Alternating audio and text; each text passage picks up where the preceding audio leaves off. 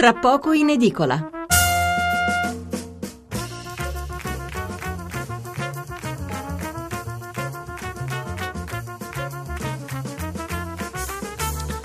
Buonasera da Stefano Mensurati e benvenuti all'ascolto di Tra poco in edicola, la rassegna stampa notturna di Radio 1. 800 05 05 78 il numero verde per intervenire in diretta, 335 699 29 49 il numero per sms e whatsapp.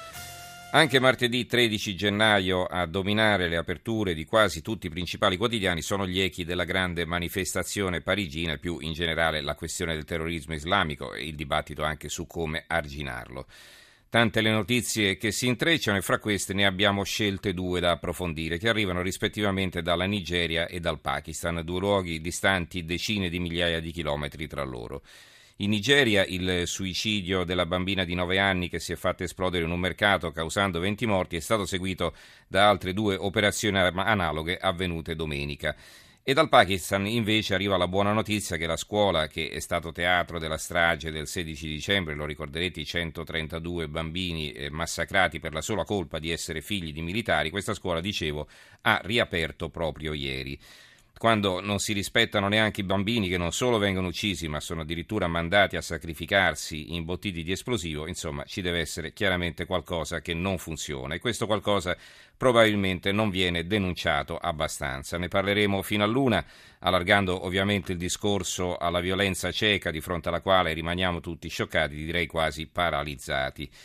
Dopo l'una un altro argomento ugualmente triste che però fa parte dei rovesci che purtroppo la vita ci può riservare. Ieri eh, con la voce rotta dalle lacrime ma Bonino ha annunciato dai microfoni di Radio Radicale di avere il cancro a un polmone e di aver incominciato la chemioterapia, però anche di voler continuare la sua attività politica perché ha detto io non sono la mia malattia.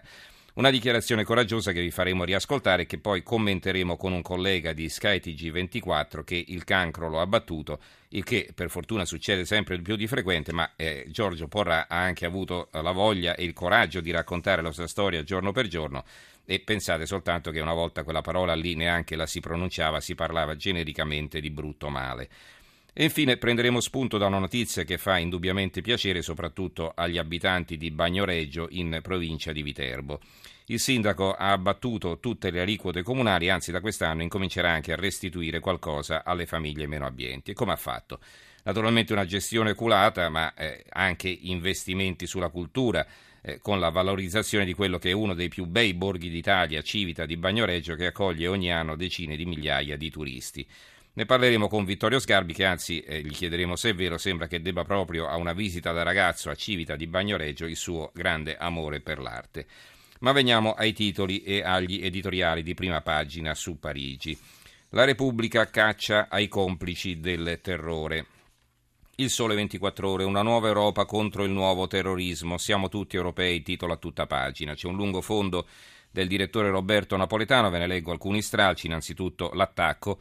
Scrive Napoletano, non ci sono motivi seri nuovi per sentirsi sicuri rispetto al nuovo terrorismo, ci sono motivi seri per riaccendere la speranza e riflettere su quello che è successo domenica a Parigi.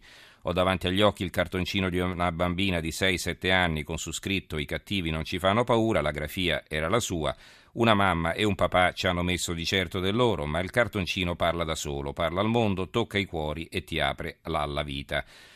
matite blu, rosse, gialle, bianche, viola, matite europee tante, matite cinesi, asiatiche, africane, piccole e grandi, gridano tutte insieme non abbiamo paura.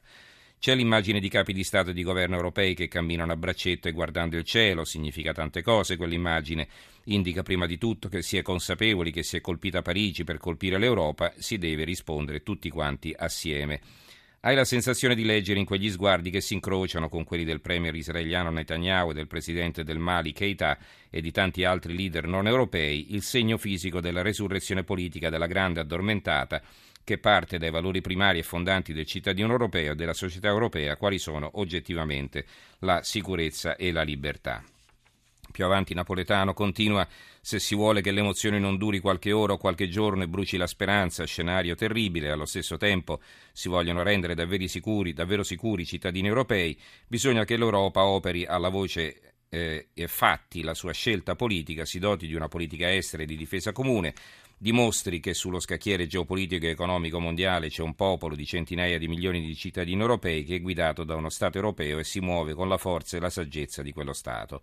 Per le strade di Parigi non c'era Obama, errore gravissimo suo e degli Stati Uniti, ma quando l'Europa la smetterà di aspettare che arrivino gli americani. E poi Napolitano conclude così: La macchina dell'Europa ha bisogno della benzina della politica e non basta un'emozionante passeggiata a braccetto per le strade di Parigi ad assicurarla. Servono fatti e servono subito, altrimenti gli egoismi nazionali torneranno a vincere l'orgoglio europeo ritrova- e l'orgoglio europeo ritrovato si dileguerà. Il quotidiano nazionale, il giorno La Nazione il resto del Carlino, apre a tutta pagina Alfano, due punti, gli islamici, islamici denunciate. Intervista al ministro, alle parole severe di condanna devono seguire i fatti, una procura speciale antiterrorismo, ci stiamo pensando, l'Unione Europea si muova. Ricorderete della Procura Speciale Antiterrorismo, ha parlato qui in rassegna stampa il procuratore nazionale antimafia Roberti eh, qualche giorno fa.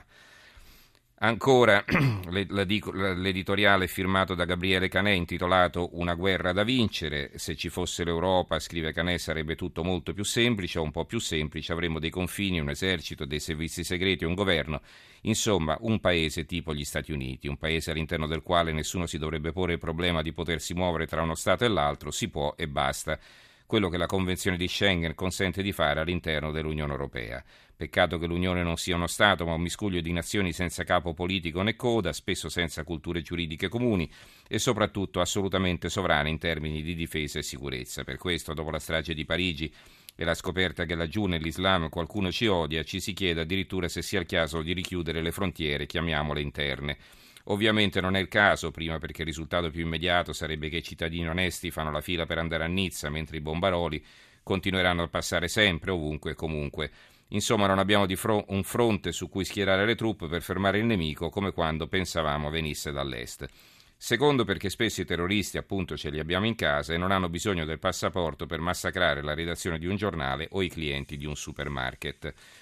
C'è poi un altro richiamo in prima pagina, Parigi caccia sei complici, nuove minacce. Il messaggero o solo il titolo di apertura più tardi ci arriverà alla prima pagina, Il mondo in marcia a Parigi. Il giornale basta con i finti Charlie, la sinistra si appropria dei simboli di ciò che ha sempre combattuto e eh, questo viene spiegato poi da Alessandro Sallusti nel suo fondo, eh, vi leggo l'attacco, la mia libertà vale più o meno di quella dei colleghi di Charlie. La nostra libertà, quella di ognuno di noi, compresi la Le Pen e Salvini, quanto vale? E ancora, chi decide la classifica delle libertà? Mi chiedo questo perché stiamo assistendo al più ipocrita degli spettacoli e al più surreale dei dibattiti. Giornalisti, intellettuali e politici di sinistra si sono stretti, dico io giustamente, attorno ai colleghi sterminati dalla furia islamica, ma contemporaneamente dagli stessi è partita una campagna contro chi come noi sostiene che il pericolo viene proprio dal Corano, dall'Islam o dai suoi imam. In queste ore in tv e sui giornali ci stanno fa- facendo passare per dei provocatori, dei seminatori di odio, degli incendiari. Se questo giornale avesse pubblicato una sola di quelle vignette blasfeme saremmo stati linciati come razzisti, fascisti, pazzi responsabili e messi al gabbio della solerte dalla solerte magistratura italiana per islamofobia. Ci siamo andati comunque vicini nonostante il reato non esista nei nostri codici. E invece da domani sarà gara anche a sinistra per pubblicare le nuove frecciate del primo numero di Charlie Hebdo post attentato. Perché Charlie domani potrà dire sull'Islam ciò che pensa e noi dovremmo invece allinearci al politicamente corretto? Questo si domanda il direttore del giornale Alessandro Sallusti e eh, il giornale pubblica a centropagina la copertina del nuovo numero di Charlie Hebdo che eh, sarà in edicola appunto tra qualche ora, vi ricordo un milione di copie contro la consueta tiratura di 60.000, eh, si vede eh, un, eh, non, so, non, so, se Maometto o comunque si vede un islamico con il turbante, con eh, in mano un, eh, un cartello con su scritto suis Charlie e sopra tu e pardonné, tutto è perdonato. La Gazzetta del Mezzogiorno, nuova sfida in edicola satira su Maometto, la Merkel gela Hollande sugli immigrati, non si cambiano le regole di Schengen. E a questo proposito del cambiamento delle regole di Schengen eh, e del rischio terrorismo anche per l'Italia, ricorderete l'allarme da parte dei servizi segreti israeliani, eh, c'è un editoriale sul mattino firmato da Paolo Graldi e intitolato L'allerta senza allarme.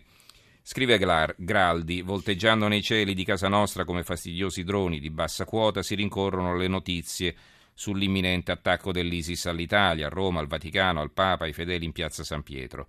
quasi un gioco ad alzare il livello della psicosi da paura, suggellato da tv estere, americane e israeliane, al solito ben informate e dunque credibili per definizione.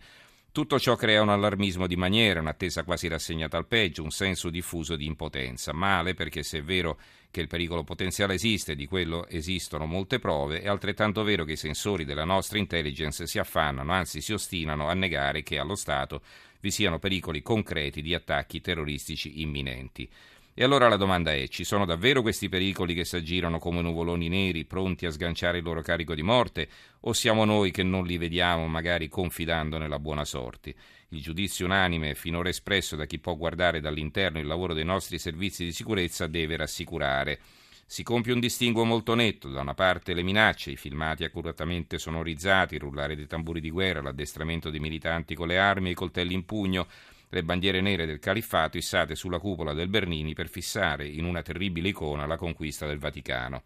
E poi le carrellate dall'alto sulla Roma monumentale riconoscibili in ogni angolo del pianeta i proclami di scannamenti di massa. Poi naturalmente questo fondo prosegue all'interno.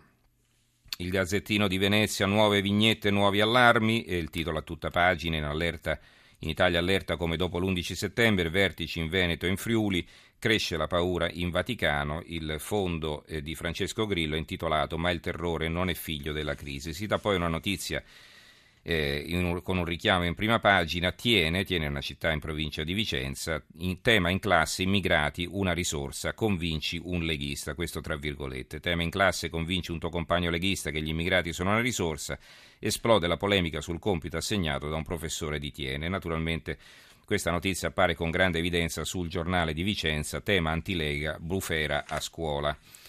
Ancora il tempo a tutta pagina, ecco gli jihadisti indagati a Roma, i PM eh, hanno individuato estremisti islamici collegati a cellule nel nord, il proselitismo avveniva in luoghi di culto illegali dove noi siamo andati a scavare. Eh, la Francia ha i suoi terroristi in casa per batterli vuole chiudere le frontiere e il titolo ironico di Italia Oggi, poi ho il manifesto, il piano BB, eh, BB eh, si riferisce al nome di battesimo di Netanyahu, il giorno dopo la grande marcia la Francia si riscopre plurale e democratica, ma Haaretz fa scoppiare il caso del premier israeliano che ha imposto la sua presenza a Hollande per motivi elettorali. Il gelo dell'Eliseo per, per l'esortazione di BB Netanyahu ai francesi ebrei a lasciare il paese.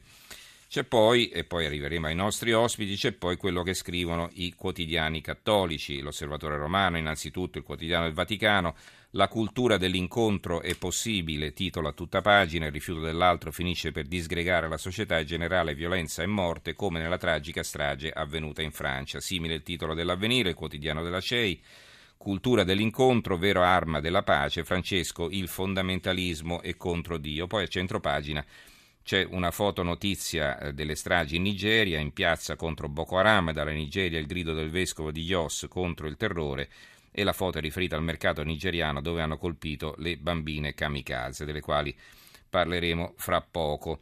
Il giornale di Sicilia invece mette in evidenza un'altra, eh, un'altra frase del Papa, gli orrori in Nigeria e il Papa, basta stragi, non toccate i bimbi, questo dopo l'uso delle bambine kamikaze, appello per la pace e ferma repulsione per la brutalità sui piccoli.